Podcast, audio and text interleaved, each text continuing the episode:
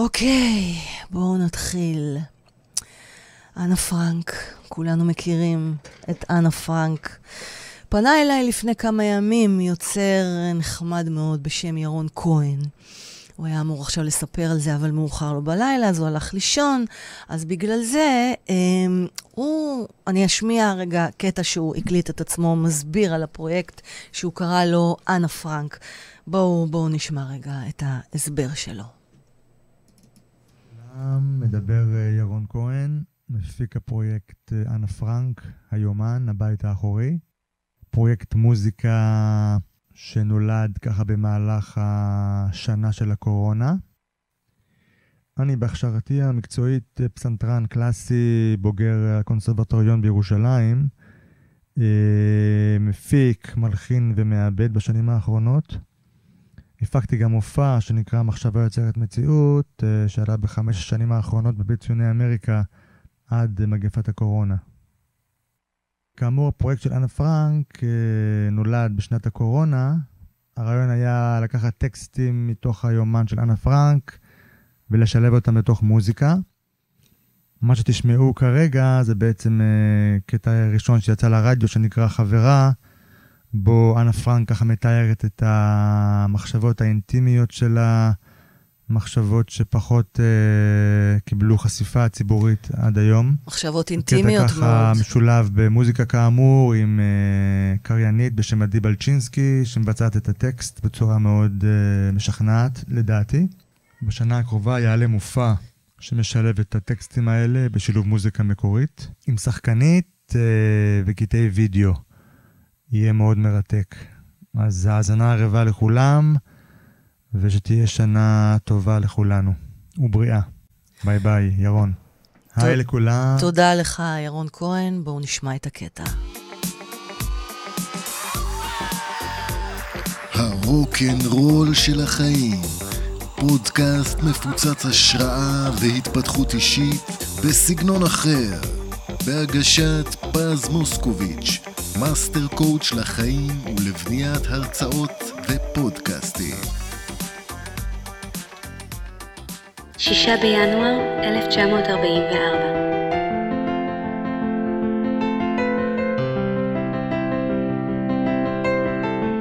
כיוון שבקושי מלאו לי 13 שנים כשהגעתי לכאן, התחלתי מוקדם יותר להרהר בעצמי ולדעת שאני אדם בזכות עצמו.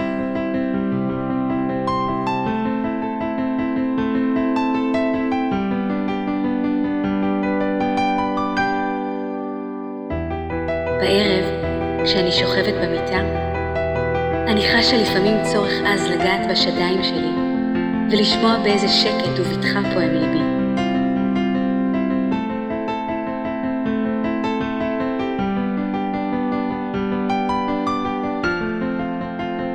רגשות כאלה התעוררו בי עוד לפני שהגעתי לכאן, אך לא הייתי מודעת להם.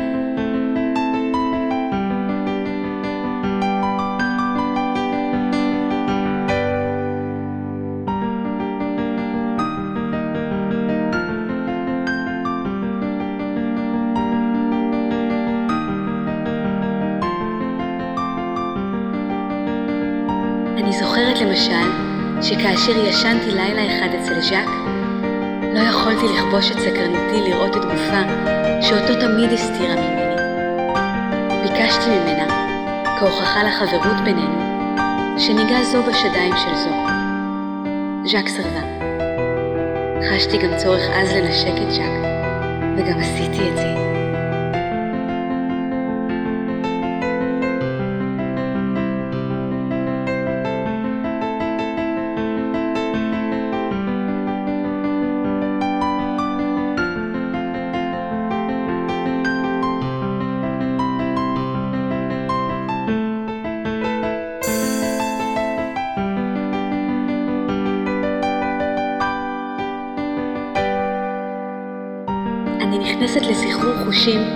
בכל פעם שאני רואה דמות של אישה ערומה, כמו למשל ונוס, בספר על תולדות האומנות של שפרינגר. לפעמים אני מתפעלת כל כך מהיופי, שאני צריכה לכבוש את הדמעות שעולות בעיניי.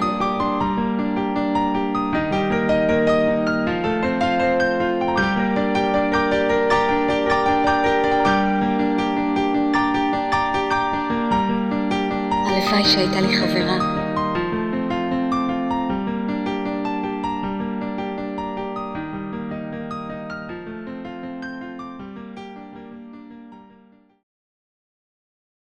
ג'ני, את איתנו?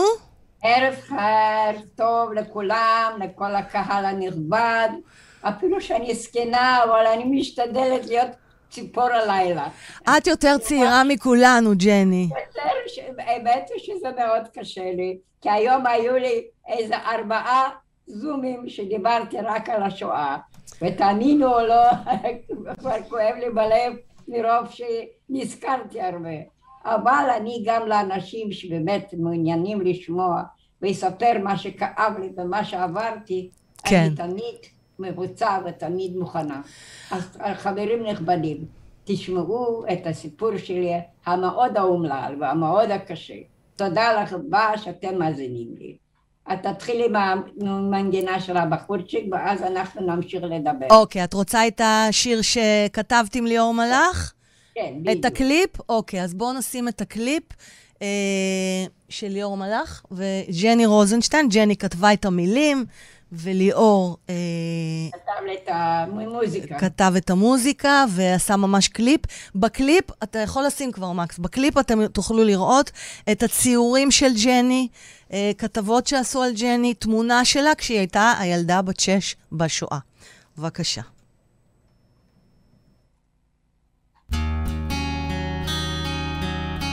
השיר נקרא ילדה קטנה, ליאור מלאך, ג'ני רוזנשטיין.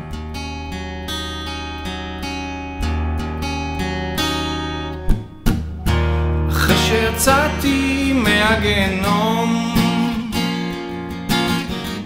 ילדה קטנה במציאות כה אכזרית חולמת על פרפר ועל שמחת חיים על מלאך שיציל אותי חיים איומים. חיים איומים. שרדתי רוע ותופת עינויים. סבלתי כאב, השפלות ועונשים. רעבתי במשך אין ספור ימים. ככה לא אמורים לגדול ילדים.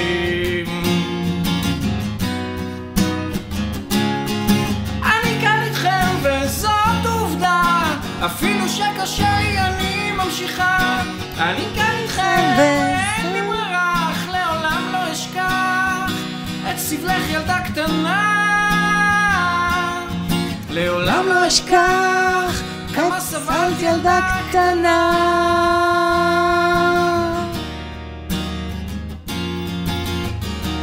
אחרי שיצאתי מהגיהנום. מהגיהנום. אני יכולה לומר לכם היום אני כאן איתכם ולא אפסיק לחלום. על הפת חמתכם שליחי הגנום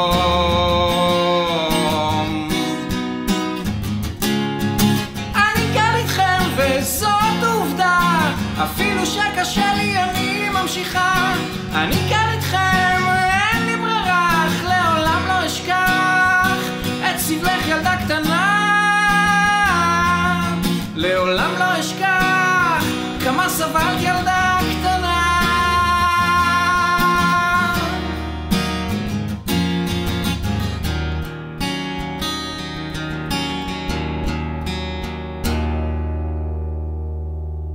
הציורים בקליפ. ממש יפה, נותן את המילים, נותן לי בנשמה, זה נכנס לכל אחת לנשמה. אז האמת, מהדברים שאני עברתי.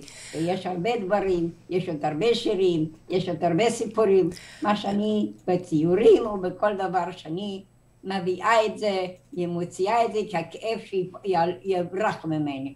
שכל הדברים הרעים יצאו ממני. זאת ממש, זאת ממש הייתה דרך ריפוי שלך, ג'ני, נכון? כן, אני רק רוצה להגיד רגע לצופים ולמאזינים שלנו, שאתם מוזמנים לכתוב עכשיו כל הזמן תגובות ושאלות לג'ני, תוך כדי שהיא מספרת לנו את הסיפור המטורף שלה. אוקיי, ג'ני? אז בואי תתחילי ותספרי לנו מי היום... כן?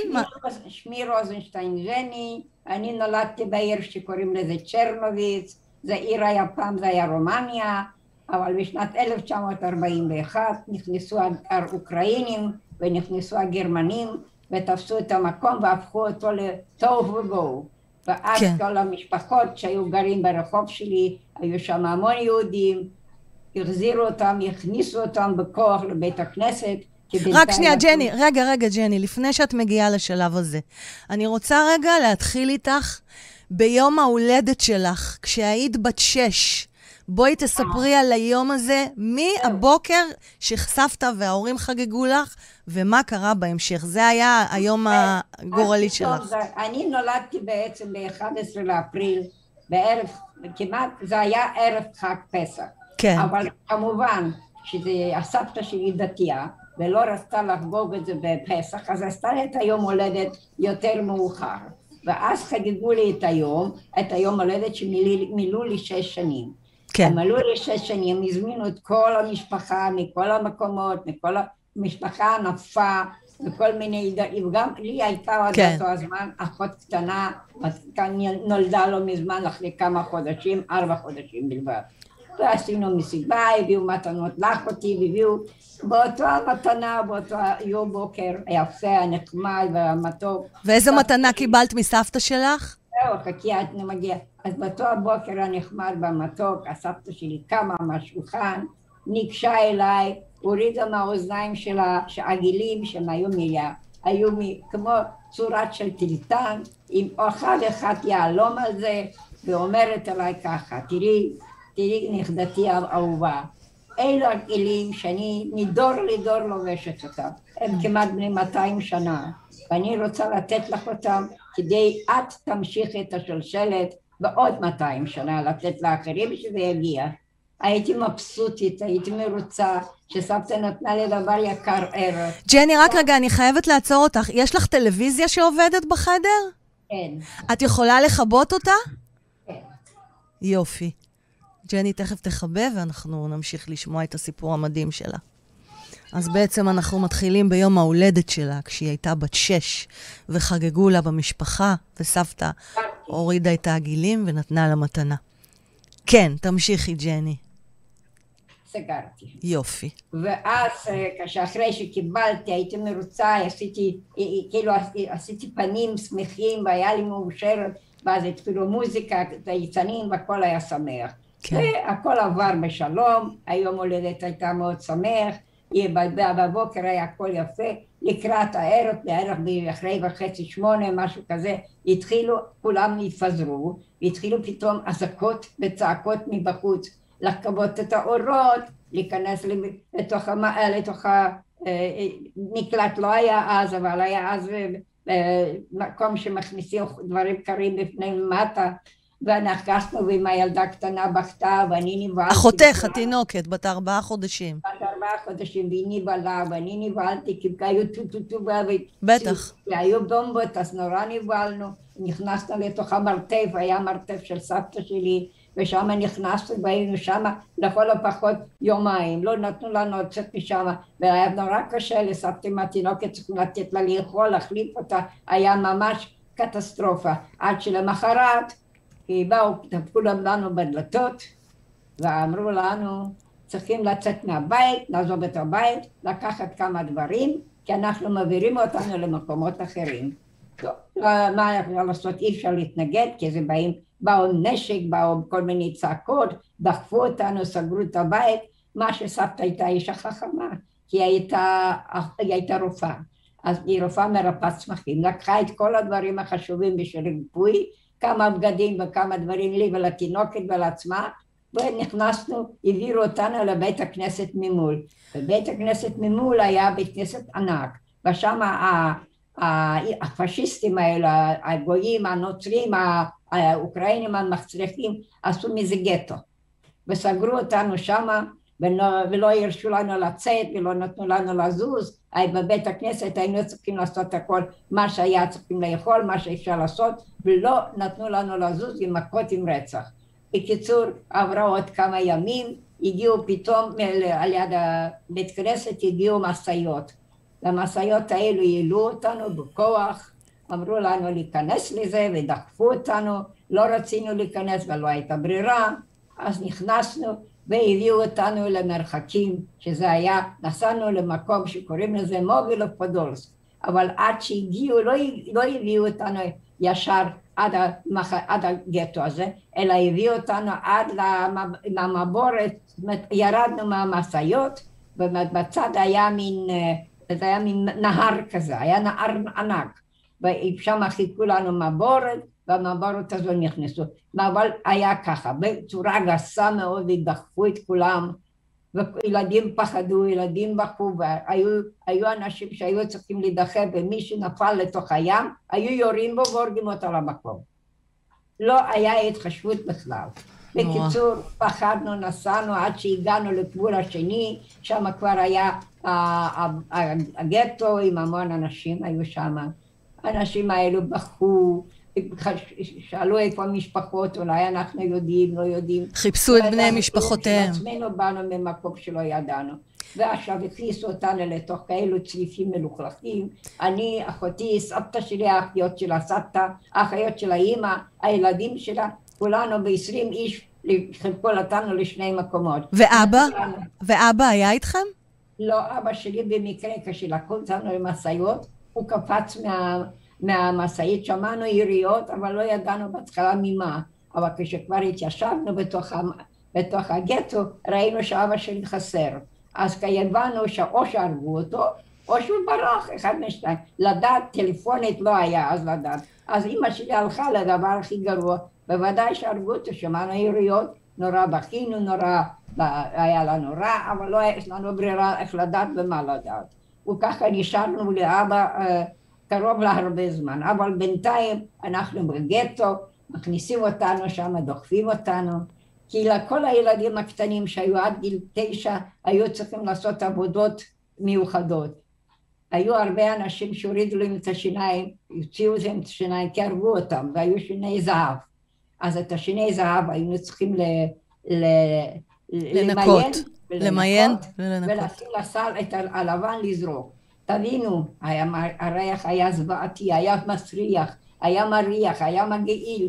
מה יכלנו לעשות ילדים קטנים ולעשות דברים כאלה, זה בלתי אפשרי. בעצם זאת הייתה העבודה שלך כילדה שם בגטו.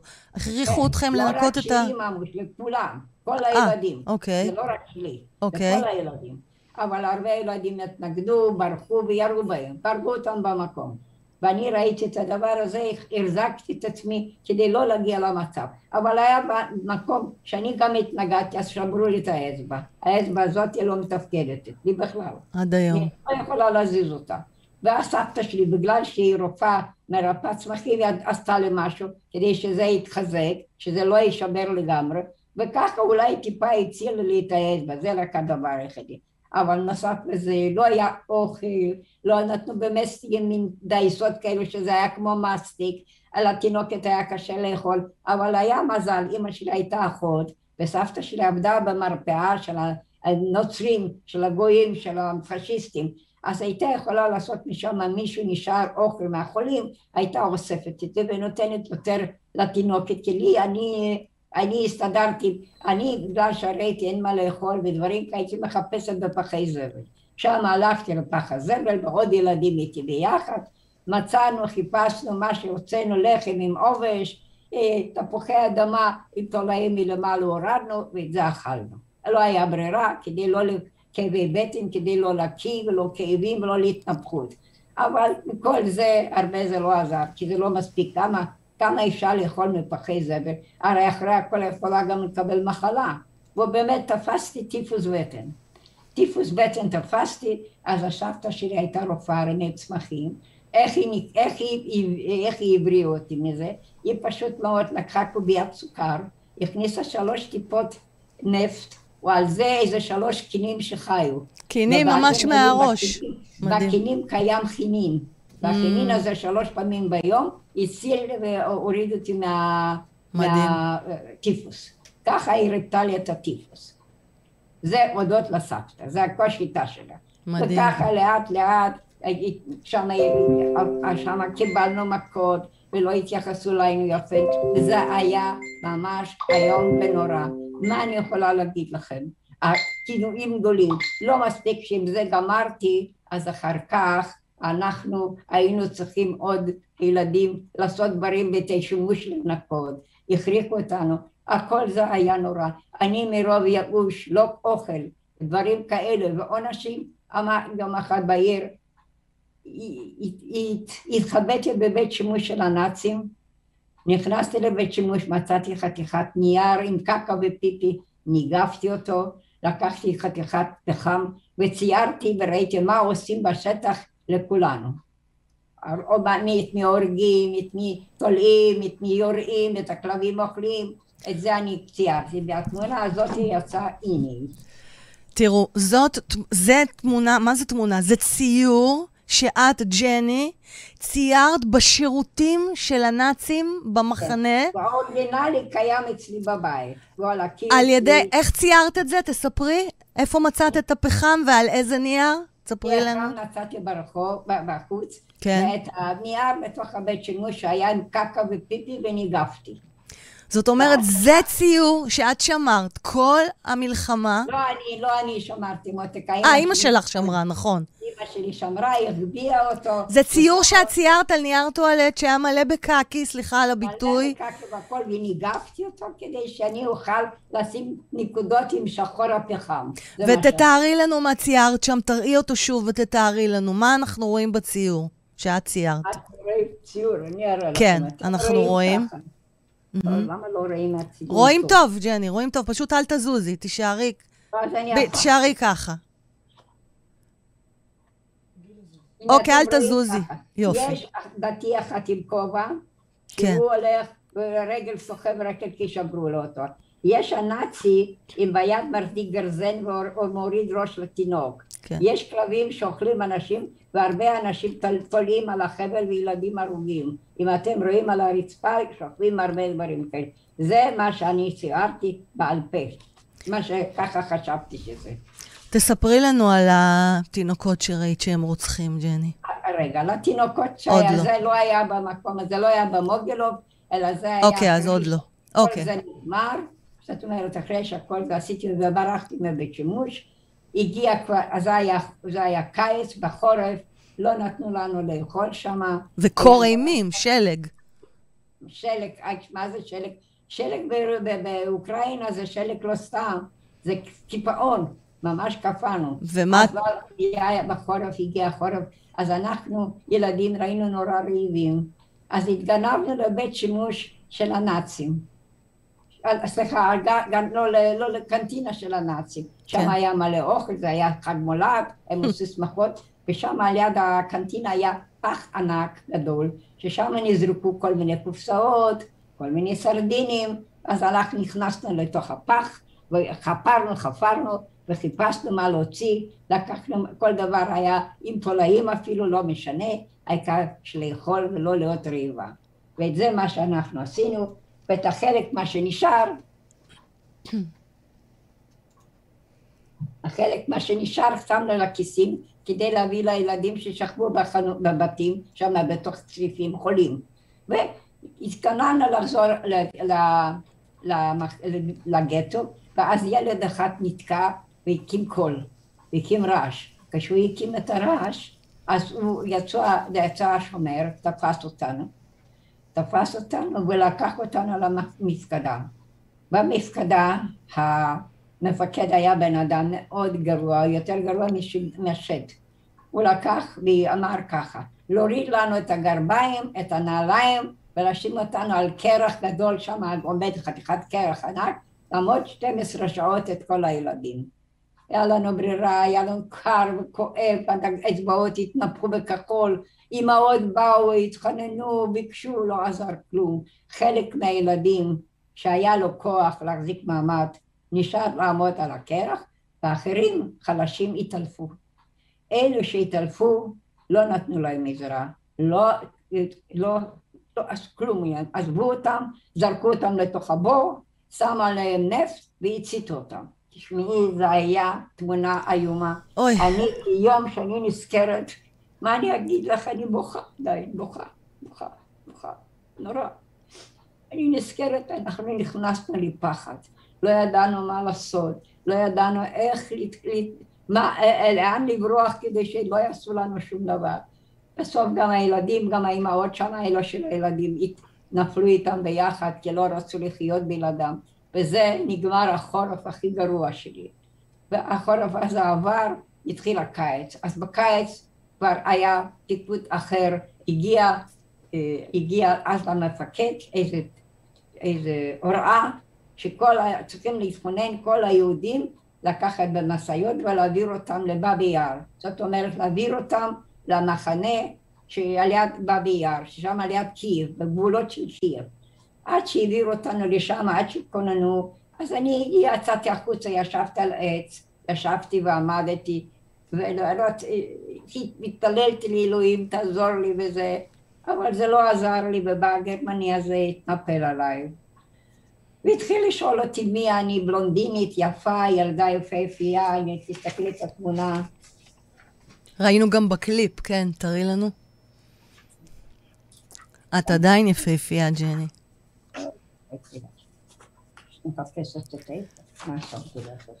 ראינו את התמונה הזאת בקליפ שליאור עשה, בשיר שלך, ג'ני. הנה. איזה יפה. מדהימה. אז תמונה לא מוצלחת, לא להאמין. ממש ילדה יפה. הייתי הרבה מאוד דומה לזאתי, לשירלי טמפל. כן, לשירלי טמפל, נכון. נכון. ככה השם שלי היה. אז, אז אני... את ברחוב, רגע, אני, אני, לאנשים שהצטרפו עכשיו. את נמצאת ברחוב, בגטו, פוגש אותך חייל נאצי גרמני. לא חייל, לא חייל, קצין. קצין, קצין. רואה אותך והוא בטוח שאת אה, נוצרייה, כי את נראית כמו שירלי טמפל. הוא ניגש אליי ושואל אותי מה אני עושה פה אצל הדברים האלה המסוכנים. פה יש עכברים, פה מרעילים, פה יש רעים. אני לא הבנתי את כל זה מה שהוא אומר, כי לא היה לי מושג מה הוא רוצה ממני. אבל שמעתי אותו, אחר כך אמרתי אותו, אחר כך הוא ניגש אליי, אומר לי, אה, מי המשפחה שלך? למה אימא שלך נתנה לך לצאת החוצה בסכנה הזאת? אחר כך הוא התחיל, איך קוראים לך? אמרתי לו שיינדלה. וואו. זאת הייתה הטעות שלך. כשהוא שמע את השיינדלה.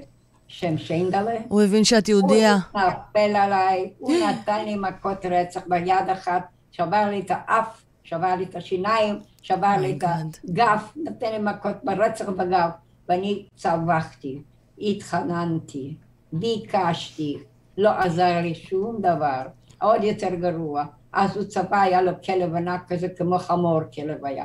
אמר לו על הכלב להתנפל עליי ולזרוק אותי על הרצפה.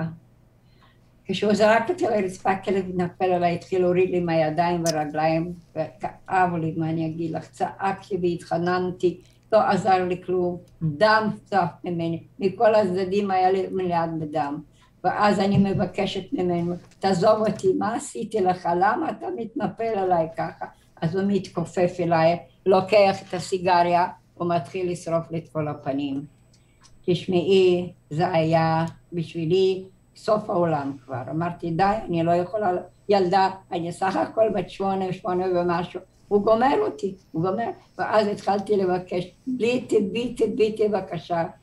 תן לי בבקשה קצת מים, לשתות, אני נחנקת. מה הוא עשה בין אלה וזה? הוא הוציא את המכנסיים שלו, הוא הוציא את האבר המין שלו, תקע לי בתוך הפה והשתין לי. נחנקתי, לא יכלתי לנשום, כנראה שאיבדתי את ההכרה. הוא ירה לי ברגל ועזב אותי לנפשי, לגורלי אמר, בוא נגיד, לגורלי אמר. ואז אני כבר, זה ג'ני. לא יודעת, כשאני מתעוררת, כנראה, אני רואה את עצמי באיזה מקום שלא ידוע, לבושות בלבן ושחור. אז אני שאלתי אותם בגרמנית, יש בינן הימל? אז היא אומרת, לא, את לא בהימל, את אצלנו בבית המנזר. אנחנו מצאנו אותך על הרצפה פגועה, אנחנו נתנו לך עזרה ראשונה, רחצנו אותך, נתנו לך לשתות, נתנו לך דברים כדי שתתאוששי. עדיין הם לא ידעו שאני יהודייה. וקיבלתי ככה יומיים טובים, התאוששתי, היה לי יותר טוב. אמנם הייתי, חיפשו אותי והכל. אחרי יומיים היא מתחילה לזכור אותי. מה אני עשיתי שם ולמה ומי אני? אז אמרתי לה את האמת שאני יהודייה ואני תפס אותי גרמני והרביץ במכות כשהיא שמעה את זה מהר מהר מאוד, החזיר אותי למחנה. וכשאימא שלי והסבתא שלי ראו אותי, הם נבהלו וקיבלו חררה, תאמיני, אבל מה? הודות לסבתא, היא הצילה אותי, מה זאת אומרת? היא שמה על העיר, בסביבה שם היו הרבה, פראי גדל ירוק, והיא חבשה אותי, שמה לי וקשרה לי את הרגל כדי שלא, שהכדור שישנו בו נתנו לצאת, אז שלא יהיה לי קנגרנה. אז ככה חיפשה אותי ושמה לי, ועם זה הייתי צריכה לחיות עד שלקחו אותנו כבר לבאבי יאר, ואז כבר היה משלחת לבאבי יאר. בבאבי יאר היה אסון לאומי, המון אנשים הרגו אותם, מה שעשו להם, בסוף כשהגיע כבר קרוב ל-45, וכבר הם שמעו שהגרמנים, הרוסים מגיעים להרוס להם את המקום, היו הוציאו את כולנו והתחילו לאחד אחת לראות. כשהגיע התור, הסבתא שלי ודודה שלי ואחותי וכולם, ניגשו, הוא ניגש לאימא שלי ואומר, תשמע, את גנבת את הילדה הזו ממשפחת נוצרים. עלייך הוא אמר את זה? לי, עליי, לא, עליי הוא אמר את זה לאימא שלי. כן, עלייך הוא אמר שהוא חשב שהיא גנבה אותך מהנוצרים. והאימא שלה, שאני שייכת, בטח בוכה. ועכשיו הוא אומר, יהיה הסוף שלך. האימא שלה אומרת, תשמע, אתה אדוני, אדוני המפקד, אתה טועה, הילדה הזאת שלי ואני ילדתי אותה. לא, אצלנו לא גונבים ילדים. הוא אומר, תסתמי יהודיה מסריחה, חטף את אחותי מהידיים שלה, זרק אותה לאבן, לקח עד גרזן, פתח לה את הראש לגמרי לפני כולם. הסבתא שלי ראתה דבר כזה, היא רצה כדי להציל אותה, הוא ירה לה בראש, וככה כל המשפחה נכנסו. האימא שלי ראתה את כל זה, לא יכלה לעשות כלום, נשארה כמו אבן התעלפה, נפלה, ואני נשארתי בלי לדבר, בלי לזוז, וככה אנחנו נשארנו ללא משפחה. אז בדיוק אותו הרגע, במקום לפני זה נכנסה הצבא הרוסי, תפס את כל האלו שהרגו את, את כל הילדים ואת כל החולים, העבירו ישר לתוך בתי חולים, ואז התחילו מאה אלף טיפול, טיפולים. אני לא דיברתי, אני הייתי כמו אוטיסטית, לא ידעתי מה שהולך מסביבי, לא ידעתי, שמעתי, כלום. אה, פשוט... אה, אין, אין מילים. הייתי ללא, אני כבר לא הייתי יצור בן אנושי, אני הפכתי להיות יצור פראי, יצור לא חי, יצור חצי מת חצי חי. האמא שלי כאחות טיפלה בי כמה שיכלה, אבא שלי עדיין לא חזר ולא ידענו ממנו, רק ב-45 שכבר הייתי בבית חולים שכבר התחילו לטפל בי, עברתי את הניתוחים, עברתי את כל הטיפולים, עברתי פיזיותרפיה, כל הדברים, אז לא הוציאו לי את הר... לא הוציאו לי את הכדור, שמו לי ספירלה שמה, ואז הרופא אומר לאימא, את אישה חכמה, שאת יכולת להציל את הרגל שלה, כי אם לא היית עושה את זה, היא הייתה בלי רגל כיום. תראי לך, בלי רגל. כן. אבל אני כיום צולעת, בואי נגיד שאני לא הולכת בשלימות, כי שם יש לי ספירלה. כן. ובספירלה הזאת היא די מפריעה, שלא תחשבי שלא. זה מאוד כואב, אי אפשר לעשות, כי אי אפשר לנתח אותי, ואז אני איתה חיה, כמו שאני חיה. ג'ני, מתי, מתי זה היה כשפשוט רצחו את התינוקת, את החותך, מול העיניים של... זה היה כמעט ב-45, בין 45... ממש לפני שנכנסו הרוסים ושחררו אתכם? איך שאומרים, 99, 99 לפני שהרוסים נכנסו. לא יכלו להיכנס לפני. וזה היה כבר באזור באבי יאר? כן, זה היה בבאבי יאר עצמו. אוקיי, מה, ומה מה, מה ראית שם אחרי שבאמת... כשעשו לי את זה כבר לא ראיתי כלום, הייתי חוזרת כן. חזרת... אה, היית בשוק. בשוק. בשוק. בשוק טוטאלי. לא בטח. דיברתי, לא, לא הבנתי, לא שמעתי, לא שום דבר. לא, אני לא דיברתי מגיל 19 עד גיל 11, לא הייתי. פשוט הייתי ילדה סתומה לגמרי. מגיל 11 עד גיל 19. מה? מגיל 11 עד גיל 19 לא הצלחת לדבר. לא 19, מגיל, מגיל 9 עד 11. מגיל 9 עד 11, אוקיי. אז הייתי. אז, אז התחילו כל הטיפולים פסיכולוגיים, פסיכיאטריים, ואז כבר אבא שלי חזר, מצא אותנו בבית חולים. ואז אבא שלי לא רצה להישאר אצל הקומוניסטים. רגע, איך, איך, איך את כילדה, אחרי הזוועות שעברת, וראית כל כך הרבה זוועות בתינוקות וילדים ואנשים, אתם, את ואימא נשארתם אה, היחידות בחיים. אמא שלי הייתה אישה חזקה, רצתה לחיות רק בשבילי, כדי לטפל ולהוציא אותי מכל הבעיה שאני הייתי כבר נתונה בה. הייתי בבעיה של פסיכו... פסיכומה, פסיכוכול, פסיכות. בצדק, בצדק, בכלל זה שנשארת בחיים. אז. איך הרגשת, אה, תספרי לנו על המפגש כשגיליתם את אבא שלך, שהוא בחיים. אני, כשאני לא, אני לא, אני לא היה מפגש, זה לא, אני עוד שכבתי בבית חולים. אוקיי, איפה? איפה? בעבר רוסיה, איפה שלקחו אותנו הרוסים. אוקיי. אז מה זה, מחנות פליטים? האמת, אבא שלי ראה, אפיש שם היה כתוב, מי חי, מי לא חי. ואז הוא מצא את השם של אימא שלי ואותי. Mm. אני ניגש לשם ונתנו לו להיכנס והוא פגש. אני כבר הייתי קצת ערה, אבל לא רציתי לדבר איתו כי לא ידעתי מי הוא בשבילי. אה, לא זיהית אותו. אני שכחתי הכל. אוקיי. לא ידעתי מי, מה, הייתי. הייתי ממש לא מאופסת, לא הבנתי מה שהולך סביבי. כן. אז זהו, אז, אז, אני לא דיברתי איתו, והוא ליטף אותי, הוא אמר, הוא דיבר אליי, כאילו שהוא מדבר לקיר, לא אליי. לא הבנתי כלום, אבסולוט כלום. לא מתי, לא מתי, מתי הבנת שזה אבא שלך? מתי, מתי התחלת לדבר? הבנתי, אני אגיד לך מתי הבנתי. עד שאבא שלי לא קיבל אה, פס, שאנחנו נברח מהרוסים, כי כל הזמן, בזמן הבריחה, סממו אותי, נתנו לי כדורים שאני לא אצלח, mm. שאני לא אהיה פראית, ועד שהגענו לרומניה. ברומניה שהגענו זה היה 1946, והיה שם אז... Uh, אנשים מארצות הברית שהיה, הם היו הג'וינט אמריקאי, שנתנו עזרה לניצולי שואה. כן. ושם קיבלו אותי, טיפלו בי, עשו מה שיכלו לעשות, ואז טיפ טיפה התחלתי להתאושש, ואז אבא שלי רצה לדבר איתי, לחבק אותי, אני הייתי ברוגס איתו, אמרתי שבגללו הרגו את כולם, אני האשמתי אותו. אוי. אמרתי, הוא עזב אותנו, וככה בגלל זה קרה כל האסון. מה הוא סיפר? מה קרה לו? את יודעת? אחרי לא- שהוא, מהרגע לא שהוא קפץ מהמשאית? הוא סיפר אחר כך ידעתי, לפני שאימא שלי נפטרה, mm. ידעתי שהוא אה, ברח מהמשאיות, כן. וקיבל כדור ברגל כשהוא ברח. זאת הירייה ששמעתם. שמענו את החיריות. כן. קיבל כדור ברגל, הרוסים חיפשו אותו, הצילו אותו והוא הצטרף לפרטיזנים. והוא mm. נלחם איתם, מה הוא יכול לעשות? כל הכבוד. אוקיי, ומתי אתם, עולות, מתי אתם עולים לארץ? אז אנחנו, כשהיינו כבר ברומניה, אז אבא שלי שואל אם הוא יכול למצוא את האחיות שלו בפלסטינה. Hmm. אז הג'וינט לוקח את הפרטים, הכל, כותב uh, בקשה למצוא את השמות האלו בפלסטינה. הג'וינט שולח לו מכתב שמצאו אותם. הוא יכול, שלחו לו, שלחו לו האחיות, שלחו לו פס, אה, שלחו לו, איך קוראים לזה, כניסה, פס כניסה לישראל. ויזה? ויזת כניסה?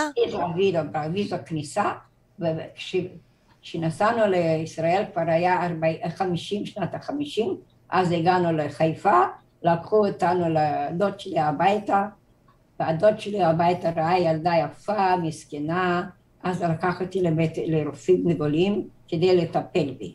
הרופאים אמרו לו, עד שלא יכניס אותי לבית משוגעים, אני לא יכולה להשתחרר משום דבר. ואז הכניס אותי לתוך הבית חולים שקוראים לו שלוותה. ושם בגיל 14 וחצי עד 16 וחצי הייתי שם בטיפולים. וואו, שנתיים. ולאט לאט לאט טיפלו בי, עשו לי מה שעשו לי, לא היה כל כך נעים להגיד לך את האמת. כי עשו לי עם כל מיני זריקות, עם כל מיני מים, עם כל מיני חשמל. סימ... זה היה נורא. אוי, סיממו אותך ממש שם. בסוף וואו. קצת השתחררתי, הרגשתי קצת יותר טוב, ולאט לאט התחילו לתת לי פסיכולוגים, לדבר איתי, לשוחח איתי, לשחרר אותי מפחדים, כל מהגברים ומהכלבים. עם הגברים לא הצליחו, אבל עם הכלבים התחלתי לי יותר להשתחרר. עם, עם מי? עם הכלבים. אה? עם הכלבים, אוקיי. ואז התחלתי כבר לצאת החוצה מהבית חולים, הלכתי לבית של הדוד, בינתיים הדוד שלי הכין איזה בית קנה לאבא שלי צריפים, היו צריפים אז. קנה צריף עם שלושה? חדרים. איפה? ביפו תל אביב ברחוב אילת. תל אביבים, אוקיי.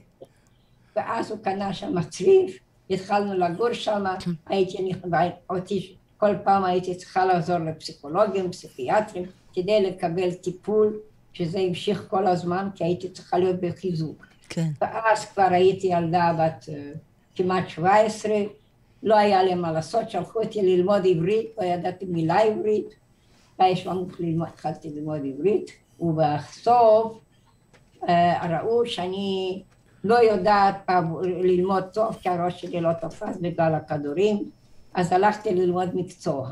למדתי ספרות. ונהייתי ספרית. בדיזינגוף סנטר, תספרי. ספרית מאוד מוכשרת, כי עבדת עליו. תמיד אני הייתי מוכשרת באומנות. כן, רואים. את השיר שאת כתבת, שהוא הלחין, ליאור? שתעשה אותו בלייב? מה ששמענו... למה לא? מה ש- קדימה. תשאיר את שניהם במסך. אני בינתיים אנוח מניבור. יופי. כבר התעייפתי נורא. אוקיי, אז בואו נשמע את השיר שג'ני כתבה וליאור מלאך כתב והלחין. ילדה קטנה. כן, לשיר הזה קוראים באמת אה, ילדה קטנה. אה, האמת שזה היה באמת רעיון אה, של פז לחבר ביני ובין ג'ני.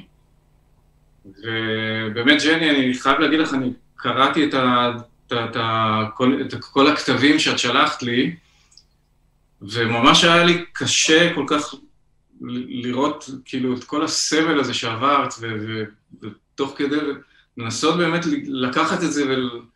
את כל המשפטים האלה ולנסות לעשות מזה שיר. אה, ובאמת אה, ניסיתי כאילו ללכת עם, ה, עם, עם ההרגשה ואיך שזה הרגיש לי, אה, וזה השיר שיצא. אה, כל פעם קשה לי לשיר אותו מחדש. מאוד. תתרגל, יפה. שלה, אני כל פעם נזכר בך ג'ני, וזה קורע לי את הלב כל פעם מחדש. זה מה שעברתי, מותק, אין מה לעשות, אי אפשר למחוק את זה, הלוואי, את פשוט גיבורה מדהימה, ג'ני. איזה גיבורה. היום אין לי כוחות, אפילו למי כוחות אין לי, מה שהיה לי פעם, היום אני אאוט. ועדיין, הנה, תראי איזה כוחות את נותנת לנו ולכולם, ג'ני. כן, זה אני אוהבת לתת. בדיוק. אז זה מחזק אותך גם, אני מאמינה, נכון? כן, בובל, זה נכון. אבל תראי, הנה, הרווחת, הרווחת שני חברים, אותי ואת ליאור. למה שניים, שלושה? שלושה, נכון, גם את. נכון. אז בואו נשמע את השיר, ליאור. כן, ליאור.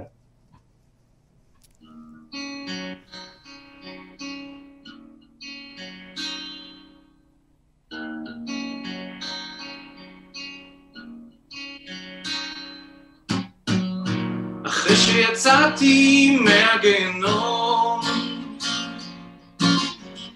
ילדה קטנה במציאות כה אכזרי חולמת על פרפר ועל שמחת חיים. על מלאך שיציל אותי מחיים איומים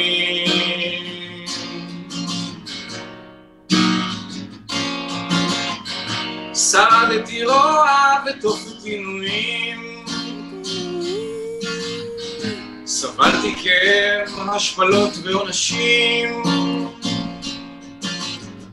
רעבתי במשך אין ספור ימים. ככה לא אמורים לגדול ילדים.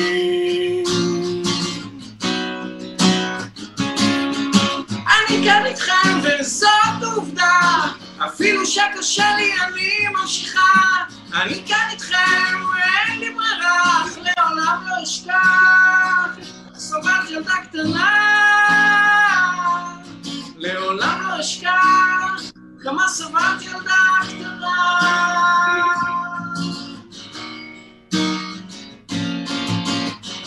אחרי שיצאתי מהגיהנום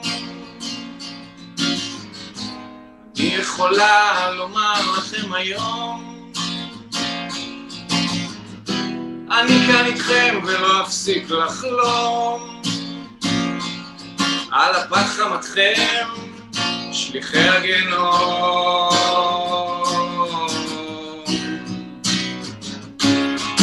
אני כאן איתכם וזאת עובדה, אפילו שקשה לי אני ממשיכה. אני כאן איתכם, ואין לי ברירה, אך לעולם לא אשכח איך סובלת ילדה קטנה. לעולם לא אשכח כמה סבלת ילדה קטנה.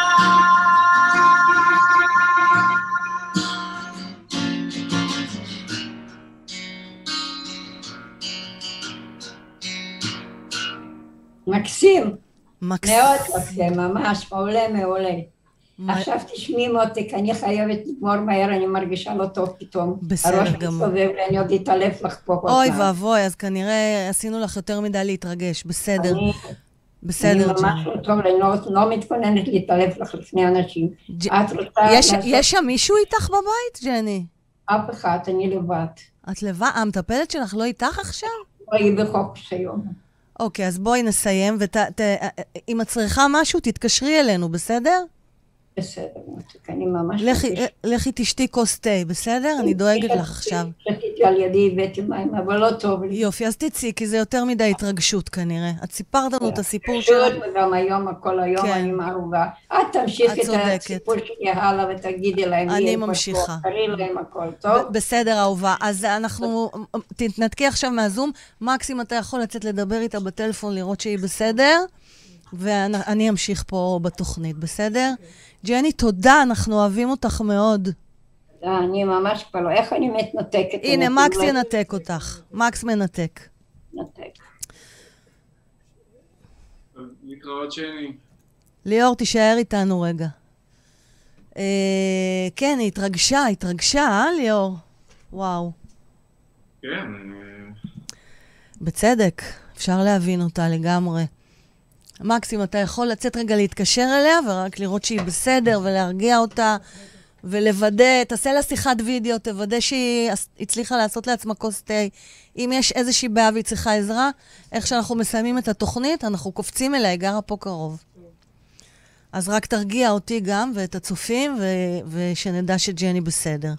התרגשה יותר מדי, מה שנקרא. אני חושבת מה, גם מהשירים שאתה הלחנת ועשית לה את הקליפ, ליאור, זה ממש אה, יציאה, מדהים. כן, זה, זה פשוט יצא ממני, אה, ממש שאבתי ממנה המון השראה, ובאמת אני קורא את הטקסטים, אין לי מילה אחרת, מזעזעים, כאילו, על מה ש... אז הנה, ש- תראה, אני, אני הכנתי לי פה טקסט של שיר שג'ני כתבה אה, על, על הציפור. אתה מכיר את השיר הזה שלה? דרך אגב, אני רוצה להגיד לכל הצופים המאזינים, אתם מכירים איזשהו מפיק מוזיקה, מפיק אה, של תקליטים, אנחנו רוצים להוציא את השיר הזה של ג'ני ושל ליאור, אנחנו רוצים להוציא סינגל, להשמיע אותו ברדיו, נכון ליאור? אז uh, אם מישהו רוצה להרים את הכפפה, בבקשה, uh, מוזמנים. אני חושבת שזה שיר uh, חודר לנשמה וראוי גם uh, שישמעו אותו בגלי צה"ל וכמו כל uh, שיר חזק אחר. Um, תספר רגע על השיחת טלפון הר- הראשונה שהייתה לך עם ג'ני כשחיברתי ביניכם. כן, אני, אני מתקשרת אליי פתאום, האישה החמודה הזאת, אני לא, לא הכרתי אותה לפני זה, ובאמת, אה, אה, הכל, כמו שאמרתי, הכל התחיל באמת פז ממך, שידענו ששנינו צריכים להתארח בתוכנית שלך היום, כן. אה, וחיברת בינינו, ואז אה, אמרתי שג'ני כותבת שירים, ושאלת אותי אם בא לי להלחין. כן. שמע, מחוברת או לא מחוברת? מחוברת, מחברת. זה מחבר, כן. אה, ובאמת אה, אמרתי, יאללה, כאילו, אני, אני אוהב לכתוב שירים. לא, אני, אני מודה שלא חשבתי שיהיה לי רגשית קשה להתמודד עם, עם, עם הטקסטים האלה, כי זה, זה באמת... אה, כן, היה- ממש עברת תהליך עם הטקסטים שלה, עם להלחין את השיר. נכון, היא שלחה לי כל מיני טקסטים אה, של אה, סיפורים שהיא כתבה, זה, זה, כן. זה שירה, אבל זה לא שירים. כן. באמת, אה, מה שאני עשיתי בסופו של דבר, גזרתי מכל מיני שירים שלה אה, ומהסיפורים שלה שהיא שלחה לי, כל מיני משפטי מפתח, וחיברתי אותם אה, ביחד, קצת הוספתי משלי גם, אה, מהדברים שבעצם אני הרגשתי תוך כדי זה ש... מה שאני קורא מהטקסטים, כן.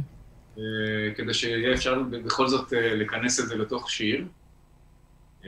ובסופו של דבר, ישבתי להכין את זה, זה מה שיצא.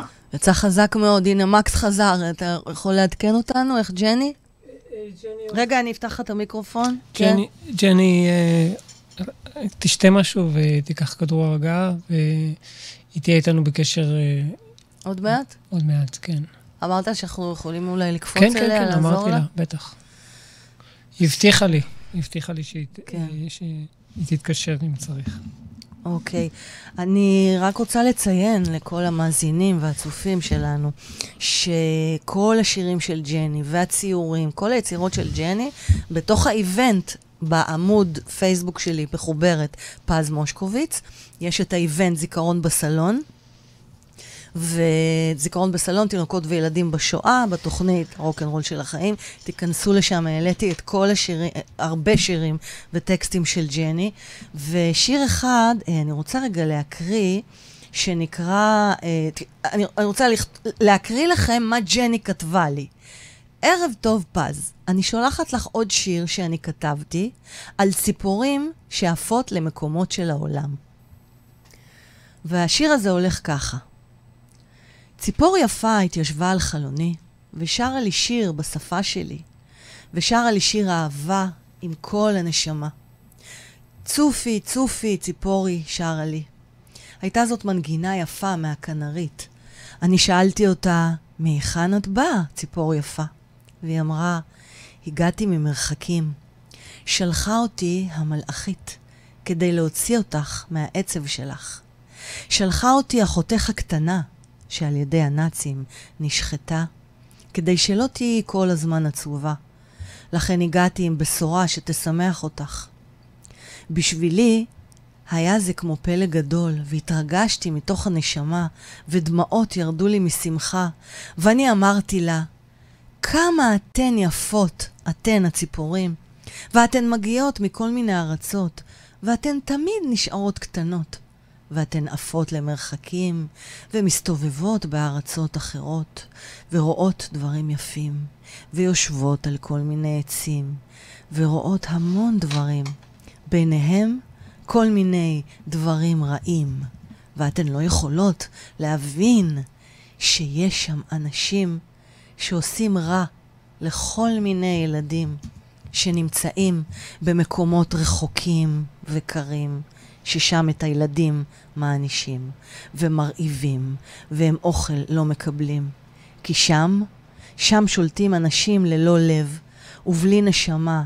הם שרוצחי ילדים בגלל שהם יהודים. ולכן אתן ציפורים חופשיות, ולא כמו אנחנו הילדים. ואתן עפות למקומות חמים, ומגיעות למקומות משונים, ששם נמצאים דברים שמחים. השירים שלכם, ציפורים, מאוד מרגיעים, הם שקטים ונעימים, ולכן הם לנו יקרים. אתן עפות לשמיים הכחולים, וכל הזמן אתן קרובות לעננים, ובגלל זה אתן הכל יכולות, וגם לעוף למקומות נדירים ולהתקרב לאלוהים, שהוא גם אוהב אתכם. וחבל שבני אדם לא יכולים להיות ציפורים, שנוכל גם להגיע למקומות כמו שאתן מגיעות. ובגלל זה אלוקים נתן לכן כנפיים להיות חופשיות ולא סגורות כמונו בכלובים, כמו שאנחנו, שהיינו ילדים קטנים. הגטאות, הרעב, היינו מאוד אומללים ושבורים, כי הנאצים הורידו לנו את הכנפיים כדי שלא נוכל לחיות חופשיים. אבל, הנה הצד האופטימי של ג'ני. אני חייבת שקט. אבל, תודה לאל, כיום אנחנו חיים במולדת שלנו, ששם אנחנו חופשיים. אז תודה לך, ציפור קטנה, שאת מגיעה ושרה לי שירי אהבה. אוקיי, זה הולך ככה. יום אחד אני משוטטת לי באינסטגרם, ואני עוקבת אחרי סיוון רהב מאיר, העיתונאית. אני מעריצה אותה. ממש מקווה שבקרוב היא תתפנה להתארח אצלי ברוקנרול של החיים. וסיוון כותבת פוסט, בו היא משתפת אה, סיפור ומודה לשני רבנים תכף אני אגיד את שמותיהם. והסיפור הולך ככה. היא כותבת ככה, אני ממש מקריאה את הפוסט שלה. מחר, צום עשרה בטבת, יום הקדיש הכללי לזכר קורבנות השואה, שיום פטירתם לא ידוע. יצא לי, סיוון אומרת, יצא לי לשמוע השבוע שני סיפורים על הדור השני לשואה, והם הולכים ככה. יוסף רקובר היה רופא של פרטיזנים. חכו, תשמעו, יש פה פאנץ', שני פאנצ'ים, אימא'לה. אז יוסף רקובר היה רופא של פרטיזנים בזמן מלחמת העולם השנייה. הוא איבד את אשתו וביתו, וגם אותו מצאו הפרטיזנים בערימה של גופות, אבל עם דופק. הם לא ויתרו על הרופא שלהם, הם הצליחו להחיות אותו, והוא המשיך לנתח אותם ולטפל בהם, במחתרת. שם הוא הכיר את רעייתו סוניה, אחות במקצועה, שאיבדה גם היא את בעלה ובנה במלחמה. הם ניצלו ועלו ארצה. לאחת הבנות שלהם, check it out, תקשיבו טוב, לאחת הבנות שלהם קוראים פרופסור גליה רהב. אתם מכירים אותה מהטלוויזיה. פרופסור גליה רהב, מנהלת המחלקה למחלות זיהומיות, הקורונה, בתל השומר, שהדליקה משואה ביום העצמאות האחרון בשם הצוותים הרפואיים הנלחמים בקורונה. זה סיפור אחד. הסיפור השני הולך ככה. בקהילת סלוניקי ביוון היו כ-60 אלף יהודים לפני השואה. למעלה מ-50 אלף נרצחו. משפחת בורלה הייתה בין המשפחות הבודדות ששרדו שם, ואחרי השואה נולד לזוג הניצולים האלה בסלוניקי ילד, שמו אברהם. הוא גדל, הפך לרופא, ועבר מיוון לארצות הברית. מי הוא אברהם הזה? היום הוא אברהם אלברט בורלה. הוא, הוא, מנכ"ל חברת פייזר, החברה הראשונה שפיתחה חיסון נגד הקורונה. הדור השני לשואה ירש כנראה צוואה. הרצון להציל חיים, להביא ברכה לעולם, לתקן ולרפא. נקודה למחשבה, גם ביום הקדיש הכללי וגם היום, בערב יום השואה. הרוקנרול של החיים, פודקאסט מפוצץ השראה והתפתחות אישית בסגנון אחר, בהגשת פז מוסקוביץ', master coach לחיים ולבניית הרצאות ופודקאסטים.